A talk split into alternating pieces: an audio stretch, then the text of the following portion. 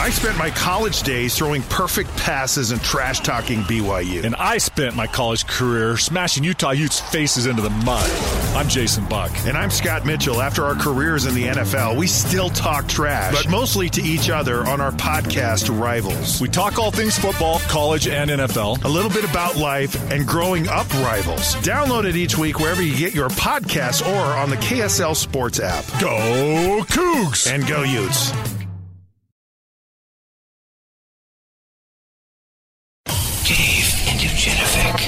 On today's show, a lot of heartburn over the proposed food tax increase. And the question, censure over impeachment.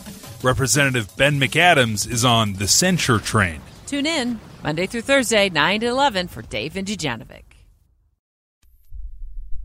Hey, I, I just got, I just learned I have cancer. What's a good food for cancer? And, you know, they're basically getting these sidebars almost like a doctor asking them to cure their cancer or their stomach ailment with ginger. And there's just a lot of just natural behaviors around food. And and there was also a lot of unhealthy behaviors around food. You know, people just kind of toting around a big thing of sugary drink with them as they worked um, to try to keep up their energy, right? Welcome to Innovation and Leadership, where I interview uncommonly high achievers like top investment fund managers, elite special operations soldiers, startup C E Os who sold their companies for billions of dollars, pro athletes, Hollywood filmmakers, really as many different kinds of experts as I can. The whole idea is to hear how they did it and then what advice they have for the rest of us that can be applied to the organizations we're trying to grow and innovate. Thanks for listening, and I hope you enjoyed today's show.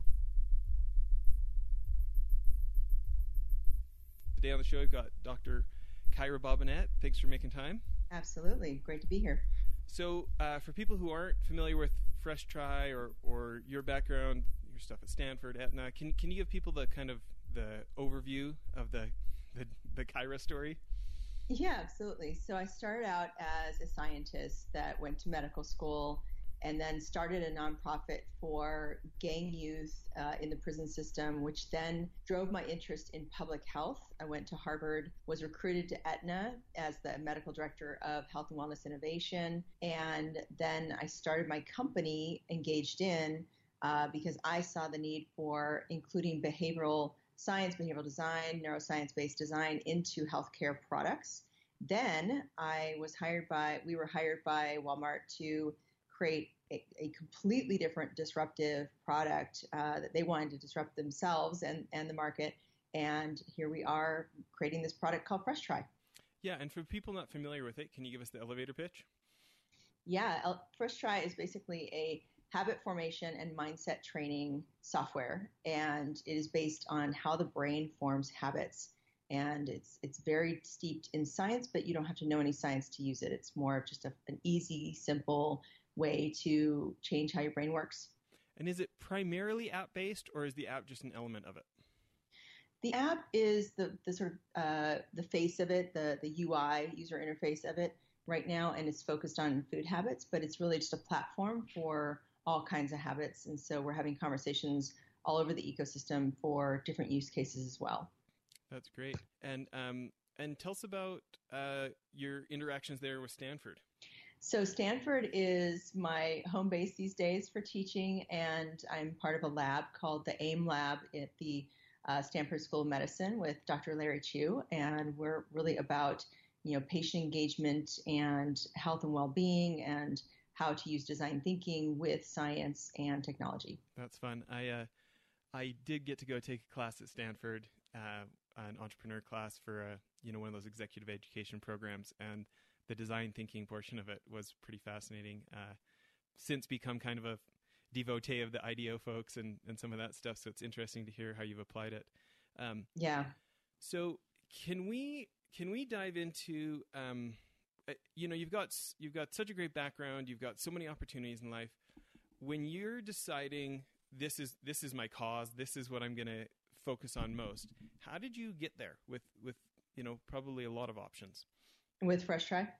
Um, you know, the, there's kind of a hit list in my mind of the top, you know, public health levers that I want to push and I want to change, which would make life, it would restructure, redesign how we live. And food is one of the most powerful levers of health, well-being. It touches everything. It touches the economy, uh, social norms, you know, uh, epidemics of all kinds.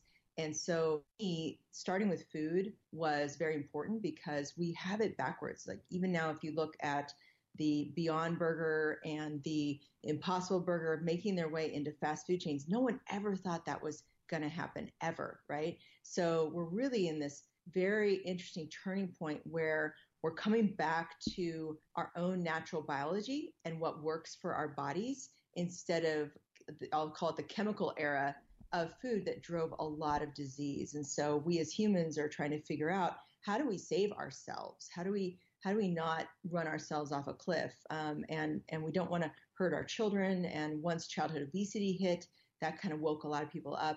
I, I'm really excited about just, just the scale of that lever. And, and for me, at this point in my career, I care about scale. Yeah.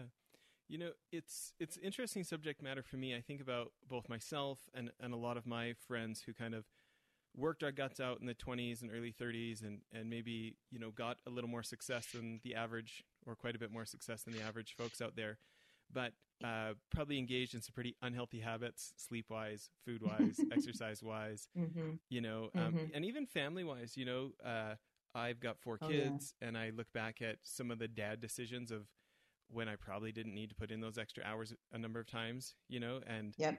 uh, lucky, you know, my kids are still fifteen to eight. So I'm not, you know, I've got, I've got some time to make up for it still. Right. But, right. Right. Um, but I also had the, like, you know, I ran on, I didn't have to worry about what I ate, uh, weight gain wise until I was about thirty-six. My metabolism took care of everything forever. And then all of a sudden it right. hit like a freight train. Right. Um, So knowing that there's, and again, looking at the show, you know, we've got so many high achievers on the show where there have been sacrifices in, in other parts of their lives. For folks like us who we, we've known we've been not doing it right nutrition-wise and some other health practices, but knowing hasn't been enough, what what's your first mm-hmm. piece of advice for folks like us? You know, I feel like people all act the same way, which is that we all have to reach a point where we can no longer get away with what we've gotten away with. You know, to your point of you hit your mid-thirties and then all of a sudden you couldn't get away with it, right? So it brings itself up and says, ahem, you know, I, you have to change me now. And that's pretty much what we're all going to do. So I don't believe that we're going to know before we know. And so what's important is that we have the skills of reducing the suffering, because what happens is that once you know that this is different, that your metabolism dropped in this case, and you're starting to gain weight in this case, then you have to turn into it immediately, because you know that every cycle of that lesson is going to get more and more intense and greater and greater pain and suffering for you. And so what I think high achievers do differently than other people is that they pick up on that signal and they go, oh, this is where that's heading. And they they immediately lean into it instead of run from it. And the people who end up suffering the most are the people who avoid. They start avoiding, and, and th- their flight response gets the better of them. And then this thing that they didn't address chases them down decades later in the form of something horrible. Yeah. You know, I'm, I'm thinking about the little bit of your material that I know. And I, I think one of the really attractive things that you've said that appealed to me is this idea of, you know, instead of thinking about it as this one finish line, can we think about it as continual iterations? And I kind of yes. got the sense from you that you're advocating more of a, more of a lifestyle, more of a routine than, um, the accomplishment of this number on the scale, or this, this, you know, this much on the bench press kind of a thing. That it, can you talk more about that?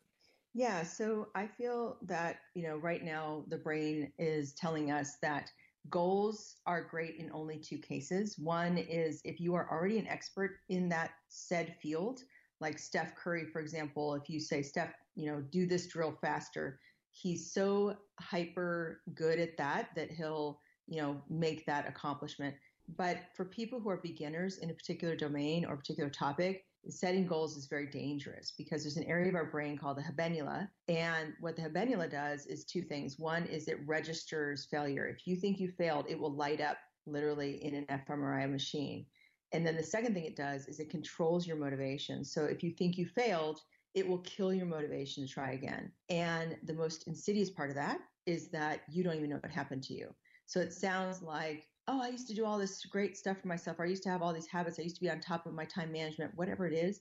And then you ask them, well, what, what happened? And how'd you get here? And they will literally blankly stare at you and say, I have no idea. And so subconsciously, somebody has a habenula hit, and then they subconsciously lose all motivation to try that thing again. And you've got somebody who, who's kind of stuck. So iteration and continuing to iterate on what you're doing, which means tweaking, adjusting, uh, experimenting, all that kind of stuff. What I've found is that iterators never fail. They never hit, they never hit the bottom. And so every single person who, like I said, leans into that initial signal of, oh, something's wrong, oh, I'm gaining weight, oh, I'm not, this isn't working, will start to iterate their way through that problem. And that's what makes them successful. You know, um, I'm glad you brought a little bit of the science part to it. Um, I feel like, you know, the business literature these days, even just regular social media, there's so many you shoulds out there. And sometimes it's oh, God. hard to sort through the credible sources, right? Um, mm-hmm. And for some reason, at least for my personality type, hearing, you know, the physical ramifications of, you know, this, this part of the limbic system did this, or, you know, um, understanding what's physically going on for some reason lets me attach much more solidly. And, uh, mm-hmm. I don't know, I think about, we were talking about myelin for just a minute before the show. And I think like, my willingness to procrastinate on mastery goals went down when I know I can't I can't earn today's myelin. I can't just cram on the weekend. Like I either I either mm-hmm. grew my myelin today or I didn't, you know, kind of a thing. Mm-hmm. Um, mm-hmm. So c- can you talk more about this response, this, um, you know, the emotional, the chemical, any, any aspects of when the brain registers that failure, what's going on there inside of us? Yeah, so it's just literally a um a like a like a knee jerk. So with the habenula, it when it lights up, it basically downregulates, which means that it kills or suppresses your feelings of motivation. So all of the sort of emotional centers, all of the drive centers in your brain, all that kind of stuff get damped down when you have the perception of failure. And then people who don't perceive a failure basically just don't hit, they don't light up their habenula. So it's kind of this alarm, a tripwire, if you will, that you want to at all costs not set off. And so a lot of psychological uh, tools, such as, you know, a big one is reframing, another one is restory. So reframe is, uh, you know, I didn't I didn't do a bad job. I, I didn't fail. This other thing came in that, you know, would have taken anybody out, you know, or, or that kind of thing, to give yourself a second chance, or to, or to reframe why something happened the way it did. Restory is basically telling a different story from the past. So a lot of people have these ruminations in their mind, and we, we can talk about that and how that's stored in the brain too. Rumination is, well, somebody at one point told me that I wasn't a good singer, or I wasn't a good planner, whatever that story is. And and to restory is to say, well, I'm not a good singer, but I'm practicing to be one. And that's something called growth mindset, which Carol Dweck has done a really great job at Stanford of uh, being the person who understands how the brain does that. And that restory of yet, or I'll figure it out, or those kinds of things really help to unle- unloose somebody from that, that failure stuckness. And my feeling is that every problem that we see happening to people at scale, such as obesity, in my case, uh, what I work on, is a epidemic of quitting, quit trying. And mm. so if we could just figure out how to re- how to reframe and restory and get people moving again in some sort of effort, and keeping in effort at all times, they would be brilliant. They would be unstoppable. They would be powerful, and they would be fully themselves. So that's my vision for people.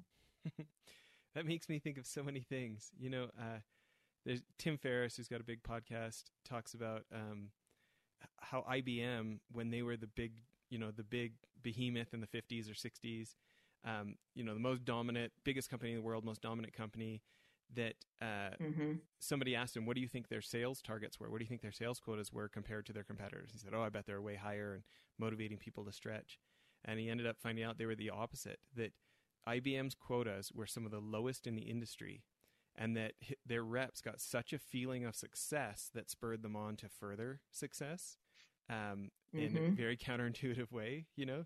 Um, makes me think about a, you know, another Stanford professor there, B J Fogg, who talks about those tiny habits, you know, where yeah. don't, you don't have to go to the gym for an hour a day every day. How about starting with two push-ups, you know, kind of a thing. And right. Um, imagine a different part of the brain is line is lighting up, even if the goal was small, huh? That's right. And B J's my mentor. So I oh, really? really appreciate, you know, when, when people when people come up with things that actually work in nature, it's because they're following nature. They're following how the brain naturally goes. And they could be business people who don't know anything about behavior science, but like in the I B M case, they intuitively understood, or maybe they observed uh, pattern recognition wise, what people did in response to big versus small goals, right? And achievable versus big, hairy, audacious goals that kind of came and went in the last few years. Um, because we understand that if we violate how the brain works, then we the the animal of the human will not move, right? So it's just like training dogs. Some people are really, really good at it, and some people have terrible outcomes, and it's kind of the same process. Yeah. How much easier is life when we follow the principles that our whole system is built on, right? From the brain, physical, all exactly. So, um, so tell right. me this, uh, for, for those of us who don't know as much about Fresh Tri, what was it about it that Walmart, you know, liked so much and, and that ha- worked out so well? Yeah. It started out as a research project, and we basically went to the South. We went to Texas, Louisiana, and Mississippi, all of which have very high rates of uh, obesity. I and, thought you were going to say all and, of which have good uh, barbecue. Really, they, yeah, those are two things that may be related. I don't know. um, I come from Oklahoma, so I can totally relate. Um, and and just talked with folks and observed what they did or didn't do around their health. And it's, it turned out that food and the concepts of food was the biggest target for what was naturally occurring between people. You know, for example, uh, the, the associates who ran the produce department of Walmart, somebody would come in and say, hey, I, I just got, I just learned I have cancer. What's a good food for cancer? And, you know, they're basically getting these sidebars, almost like a doctor asking them to cure their cancer or their stomach ailment with ginger. And there's just a lot of just natural behaviors around food. And and there was also a lot of unhealthy behaviors around food, you know, people just kind of toting around a big thing of sugary drink with them as they worked um, to try to keep up their energy, right? So there was a lot of opportunity there. And Walmart was very intrigued. Hey, what can we do? And then what we did was we started interviewing people who had lost a ton of weight and kept it off for years. So they were kind of the success people, right? And we and we interviewed them from all over. These were employees of Walmart all over the United States. And didn't matter when, men, women, old, young, uh, manager, or, you know, part-time associate, they all use the same mindset, which we are calling the iterative mindset. So these are people who dis- are distinguished in the way that they approach things by, you know, seeing everything as an experiment. You know, I'm going to try this on like a, like a shirt at a store, you know, and if it doesn't work for me, I'm going to iterate. I'm going to try on a different one, or I'm going to try this out, or once maybe it works for me, but then I get inspired because now I feel confident. I want to go to the next level. What's next for me? So they just thought differently. That was the only thing that was different about them. They still had the same stressors, the same financial constraints, the same, you know, single parents, two jobs sometimes, like all these things, pressures, and they went against all odds. So what we thought was, okay, how can we scale that? How can we build something that would get people who don't think like that to be like that? And would they be successful? And so in Q two of this year, we basically did a study on Fresh Tri, which was just, which was kind of our software version one, um, and asked ourselves, can this help people do that? And we found actually at a p-value of less than zero point zero zero one, for those who know the statistics stuff, um, that we were able to get weight loss at about a pound a week. We were able to Uh, get habit formation using a validated instrument from science. And we were able to show uh, mindset formation and positive psychometrics. So it, the thesis of it is working out for us so far. And we, from that, we built a version two that we just released. Um, and for anybody who wants to look this up, by the way, Fresh Tri is uh, fresh tri dot com, not Correct. T R Y. Correct. Um, so for, for folks, um, who are listening to this and they're saying, yeah, but how does that work? Can you give an example? Can you break down why the why the habit formation actually works when they do this? Yeah. So let's go back to myelin, right? Um, if you look at the habit formation research and you look at brain scans, there are predictable inflection points or myelin formation points in the brain when somebody repeats a habit over and over again. I, I like to say mindlessness is the new mindfulness, meaning that if I can't get something that is a behavior change to be as mindless as tying your shoe, then it's going to slip back, because the second you get distracted or stressed out or pressured for time, you're or tired, uh, you're going to slip right back to your previous default. So if I'm trying to build something in your brain, or I'm trying to help you build something in your brain that is going to compete with your default, then we have to make it the new default. And the science is very clear. There, there are there's an inflection point gate at about eight to ten weeks where the myelin starts to kick in and you get something called automaticity that starts to happen. That just means that mindlessness, that automatic autopilot that the brain prefers, is starting to kick in. Uh, for those of you from behavioral psych or know Kahneman's work, it's system one in behavioral psych, um, those kinds of thinking. And then if you go longer and longer, uh, out to a year, then you basically have a fully baked, fully grown habit at about a year that's fully myelinated and competitive with its precursor, its its default uh, that came before it. And so then you have two copies. And what most people don't understand is once you have two copies of the same habit, the good one, quote unquote, and the bad one, quote unquote, then it's just a matter of continuing to invest in the one that you want, the good one that you want to happen. And you will always have some breakthrough of the bad habit. You'll always have what's called a relapse to the bad habit. And what's interesting to me is that there's this, this study that's always done called the National Weight Loss Registry. And these are people, ten thousand people that they survey every year, and they figure out what behaviors they're doing uh, that work. Well, a lot of what they do is very surface level, like something to eat breakfast. I'm not sure that there's causation with breakfast, but there's correlation, and it's also in the media. So a lot of it has to do with what people are familiar with or what they're about. But what's most interesting about this data is that the people who lose the most weight and keep it off long term are the people who have the shortest relapse periods, meaning they don't linger in that relapse. They just get back on their horse and they just reinvest in that new habit over and over again. I love it. Um, this is maybe a good place for us to pause and uh, and wind down uh, part one of the interview here. But for folks who, who want to understand more of that, is there any research or is there any place that you would point to as far as um, that research that was done about the, the eight weeks and then the one year on some of that stuff? Is there anything that comes to mind? I know I'm kind of putting you on the spot. If it's not right on the tip of your tongue, don't feel bad. Yeah, it's not on the tip of my tongue. Uh, we had our neuroscience team actually build this model based on lit reviews that we did that were exhaustive during okay. this project period. Yeah, and and so we've got a whole bibliography internally on it. Um, but I'm sure that if folks do their homework and they do their own lit review, they can figure out and, and build the same conclusions. Yeah. Well, in part two, I want to I want to hear more about how you guys operationalized it at Fresh Tri. So um, as mm-hmm. far as people who want to follow you or connect with you, what, what are the best places? Well, um, you know, fresh tri dot com is the product side of things. And of course, I'm on uh, LinkedIn, and I guess that ports out to Twitter. So if they have any interest in what I'm putting out, that, that also I have a YouTube channel called the Doctor Kyra Show, which is three minutes of uh, neuroscience and how to change behavior every week that I'm really into these days. And so that's my fun project. Okay, great. And then we didn't, just one last plug here, we didn't talk about your book at all. Can you talk about The Well-Designed Life?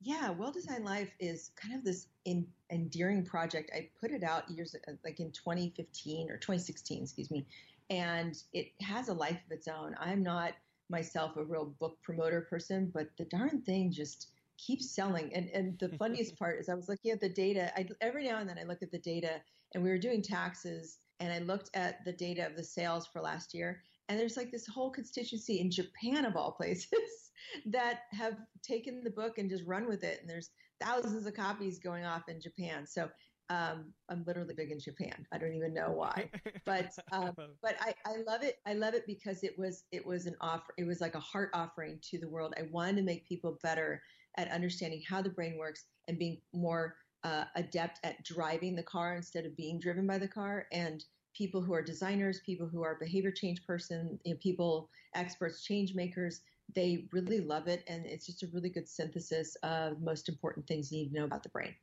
I love it. And most important to me, It's available on audio. Everybody go to audible dot com. There you go. You can listen to it on your commute. Yeah. Okay. Everybody, please, yeah. please tune back in for part two. Um, we're going to be learning more about uh, what the great things they've been doing with all this knowledge is. Thanks so much.